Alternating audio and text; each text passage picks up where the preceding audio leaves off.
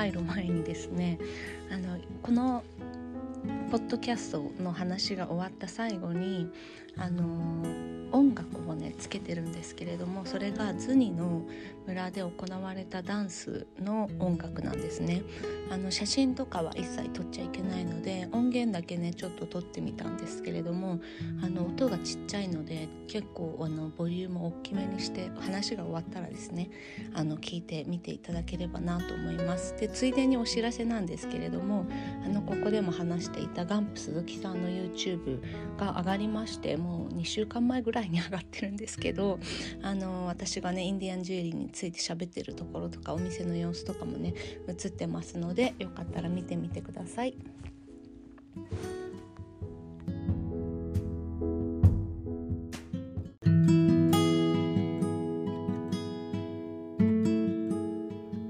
お疲れ様です。ジャパニーズサウスウエストライフアメリカニューメキシコ州より涼子がお届けしています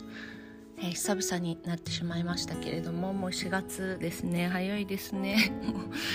なんかこちらはですねまあ雪雪ってずっと言ってたんですけどようやくえっ、ー、とね先週の月曜日かなにまた雪が降ってえ4月なのに雪だよみたいなこと言ってたんですけどようやくちょっと暖かくなってきたかなって感じですね。なんか毎年ですねこの暖かくなってくると同時に風もすごい強くなってくるのでなんかもうあの暖かさを感じる前にああもう風の季節かって思うんですけど今年はね珍しくまだ風がないっていうねそれ結構ニュースのあの気象予報士の人ももう今日今年は本当にこんな風がない日なんか続くなんて信じられませんみたいなこと言ってたんですけどもうそんな感じの毎日ででももうねあの何？あの花粉症がねすごいんですよね。もうこんなね乾燥地帯で木もないところですがそのある木はスギ科の木ということでねもう私たちあの家族全員花粉症なのでえでもなんか毎日花粉症の薬飲むの嫌だなと思って結構我慢してたりするんですけども子供たちはねあまりにかわいそうだから飲ませてたりするんですけど乾燥してるからねそれであの花粉症で結局風邪になっちゃったりするので、まあ、そんなのもありつつな今なんですがえっ、ー、と3月末にですね隣のお店ネイティブジュエラーサプライを閉めましてまあなんかまあその片付けがねまだ終わってなかったりするんですが、まあ、今月中にはね片付くかなっていう感じです。まあいろいろな作業があって、まあ、スティーブのね、あのー、家族まあ甥っ子やら甥っ子やら 甥っ子にね、あのー、メンズが多いので、まあ、ちょっと手伝いに来てとか言って荷物を運んでもらったりしたんですけれどもまあなんかねうんうんあのー、今回のそこの決断っていうのは結構こう本当に私にとってかなり人生の中でもう本当3本指に入るぐらいなんなんていうかな辛い決断だったっていう感じなんですが えっ、ー、とねなんか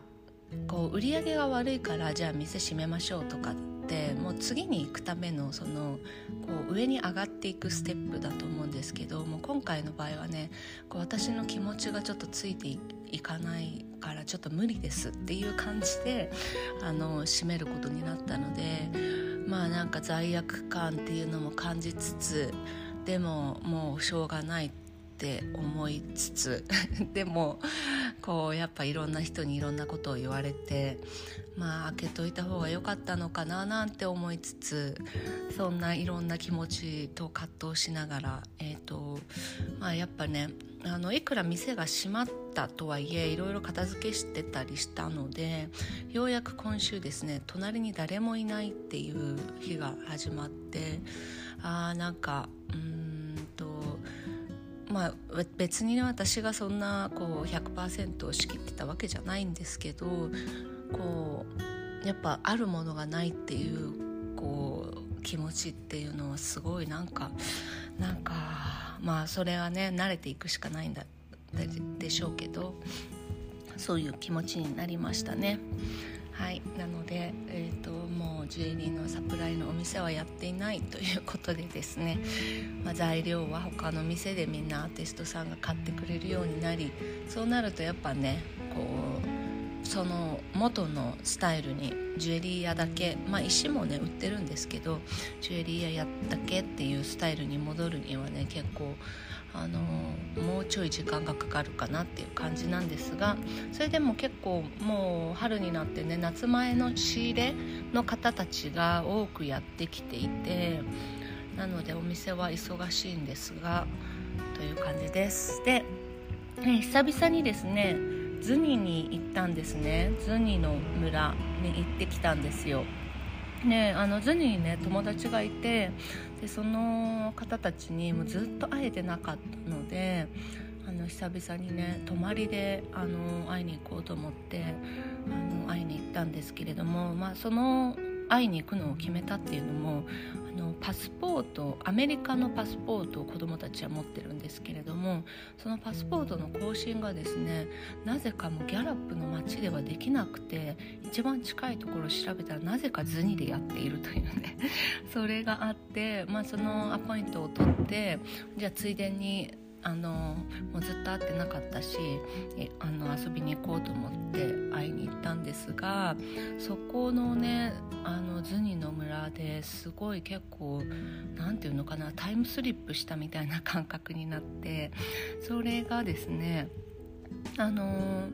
まあ街によってそのコロナの対策とかコロナに対するこう恐怖感みたいなのって全然その時はあのコロナのねパンデミック中も違かったんですが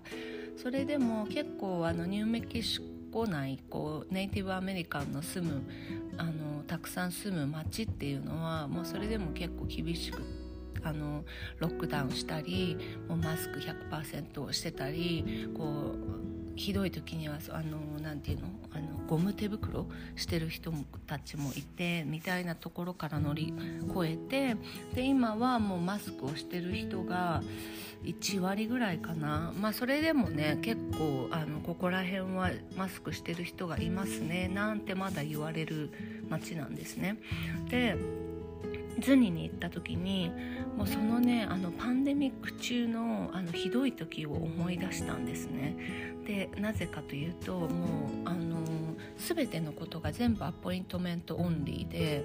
あの勝手にあのその店とかに入ることができないあのスーパーとかは入れるんですけれどもこう政府の施設とかもうあのドアのところにね警備員が立っててあのアポイントありますか?」って言われてでもう本当みんなマスクしてるんですよズニの村って。えーと、今ですねギャラップの街は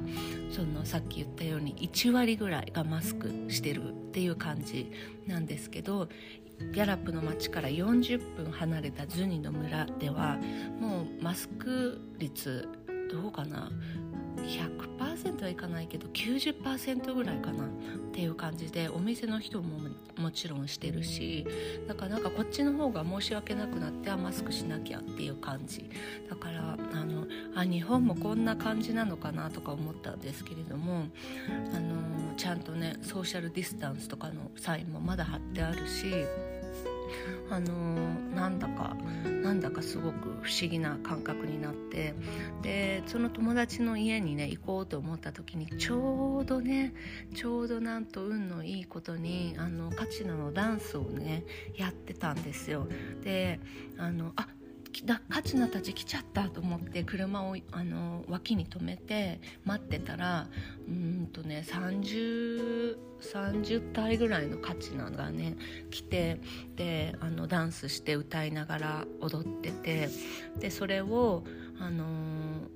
家のねそのズニのプラザのっていうところがあるんですけどそこの周りでやってたのでそこの近くの家の人がもうポスポツポツと見に来てたっていう感じでそんなねあの大っぴらなこうやつじゃなくてあの突然始まったっていう感じだったので。そんなに見物客は多くなかったんですけど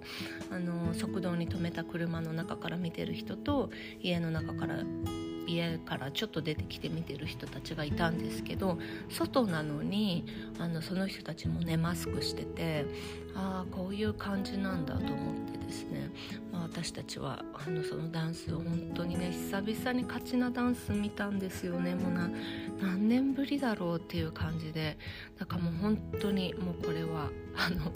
私たちにブレッシングをくれたねって言って子供たちも一緒だったんですけれどもね。あの子供たちも勝ちなダンスなんてちゃんと見たことないからもう本当にねちょうど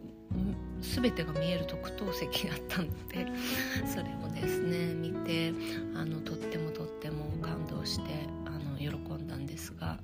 そういう感じでした。なのであのー、まあね4月5月ぐらいにね、まあ、結構あのー、その